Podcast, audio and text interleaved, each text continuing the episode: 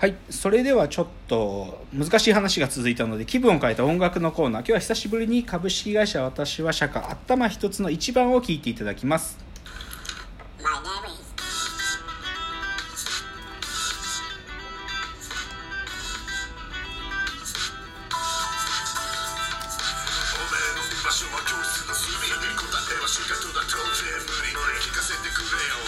魂出てきて叫べ。命の限り揺るがぬ信念博士の実験。心の深夜巡り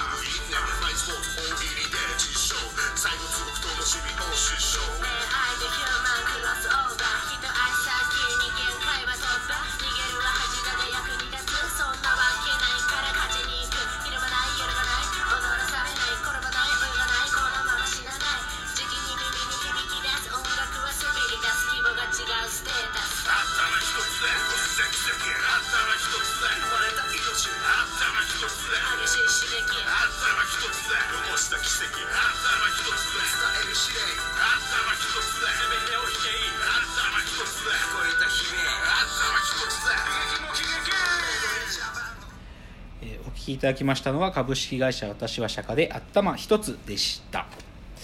ということで、まあ、じゃあエンディングトークですけれども、まあ、今日はちょっと難しい話でしたかね、まあ、難しいというよりか箕浦さんが持ってきた問題、はい。まあ、そのテーマでちょっとちょっと掘りましたけどね、はい。なんかたどり着きたいところまで行きました。どうですか？いや私はだからあのそその白黒つけなくちゃいけないっていうところにああの到達できてない感が残ったのでちょっとこれを考えようと。逆に白黒つけるとしたら自分はどういう態度を取らなきゃいけないと思います？え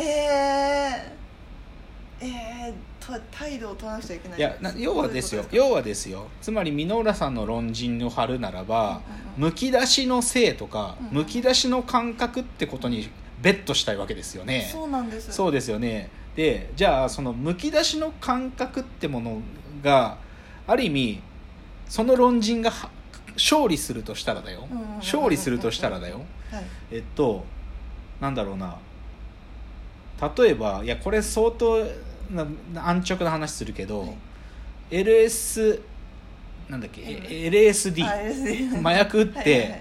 まあ言っちゃうとトリップしちゃうみたいな、でそのトリップみたいな体験がデバイスによって起こせたら箕浦さんの勝利だと僕は認めるね。ああでもそ,、うん。それに近いと思います。それに近いよね、はいそれに近いんだよね、でえな要はそのもう麻薬や麻薬を打った時に見るなんかこの感じ、うん。であれはしょう多分なんていうかやっぱり体験した人も限られてるからっていうことも含めて、言語で追いつかないことの一つのなんか到達点だと思うんですよ、うん。でやっぱり薬中のじゃあ世の中にそういうものはありえるんだなっていうことはもちろんもちろんそうだよ。うんもうだからさっきから言ってるじゃん。僕はそれがあるんだということをし前提にしてだけどうんそこにアクセスする方法はねやっぱり言語的なんか媒介物が絶対に入り込むんだっていう立場を取りますから。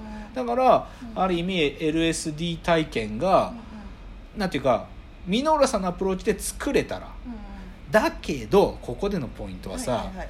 そのあの僕が好きなネットフリックスだかアマゾンプライムどっちか忘れちゃったけどあの麻薬のドキュメンタリー番組「あはいはい。ドープ」のね。でドープでさフェンタニルを打ちめちゃくちゃ濃度の濃いフェ合成麻薬フェンタニルを打ち続けるあいつらはさ、はい。なんで打つかっていうとさやっぱり1回目が超気持ちよかったからだよね。あー。1回目があまりに気持ちよくてその1回目をもう一度味わいたいから増量したフェンタニルだとか純度の高いフェンタニルをバイヤーから買ってででもどうやったってその1回目にたどり着かないんだよ。はいはい。ここが僕ポイントだと思うんですよ。つまりその1回目の LSD 体験とか1回目の麻薬体験ってそのこれって本当なのって思うんですよ僕。本当に1回目が一番なんかすごかったのかってことなんだけどひょっとすると僕これ記憶捏造されてると思うんですよ。うん。つまり1回目のあの体験であの感覚がもう一回味わいたいからっていうのってなんか本当の意味でうん。これは本当ってことが難しいんだけど、うん。でもその1回目っつうのがミソでさ1回目のあの記憶っていうのはどうやったって再再接近できないわけじゃん、だからそのせ接近できないから逃げていくっていうのはそのさっきの意味の話とそうそうそうそうそうそう。そそう。だから僕が言ってるそうの LSD 体験がデバイスによってできるっていうことは、ある意味再生産性があるって言ってるわけじゃんそれって。誰でも復元可能性があるとか、まあ、それくらい、まあ、言っちゃえば再現可能性を担保してるものなわけでしょ、うん。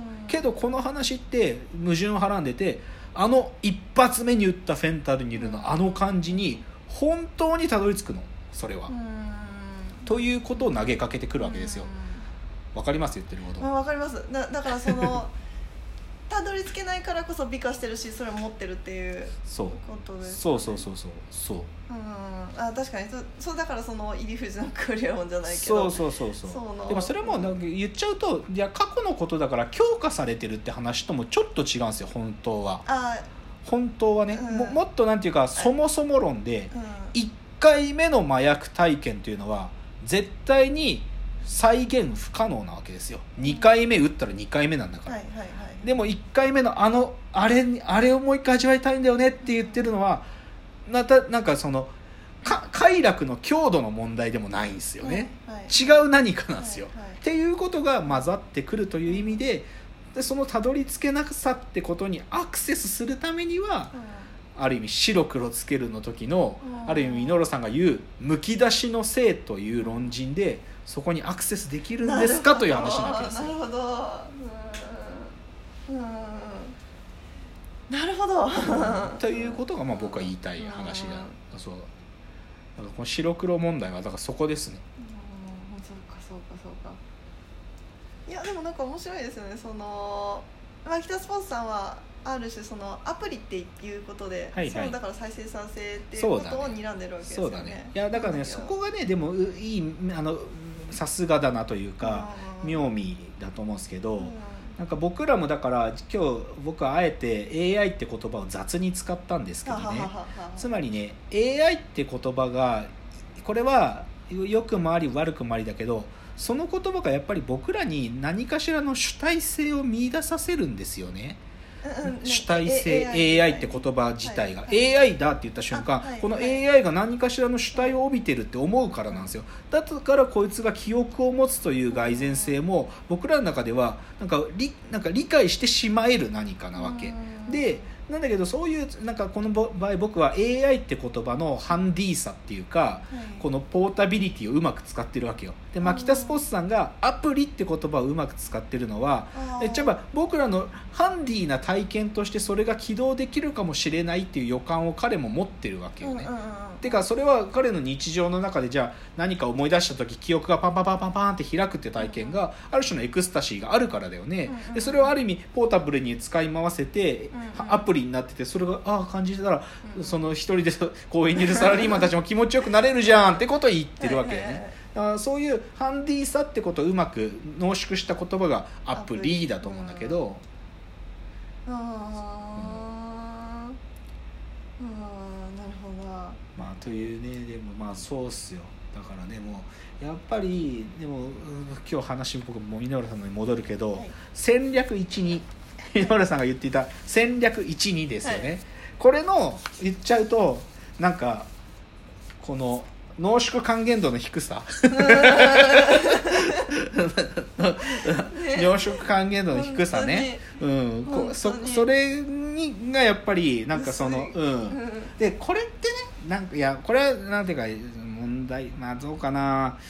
そうだなでやっぱりラディカルな仮説っつうのは、なんか突飛なことを言いましょうってこととも若干違っていてこう,、こう強烈な戦略を生み出す一つのアプローチだと思うんですよ。あどういうことあなんか僕東京ポッド許可局の3人のお話がこう面白くなっていくのって、はい彼らが日常の会話から入るけど、はい。なんか変な仮説を彼らが作っていくからだと思うんですよ。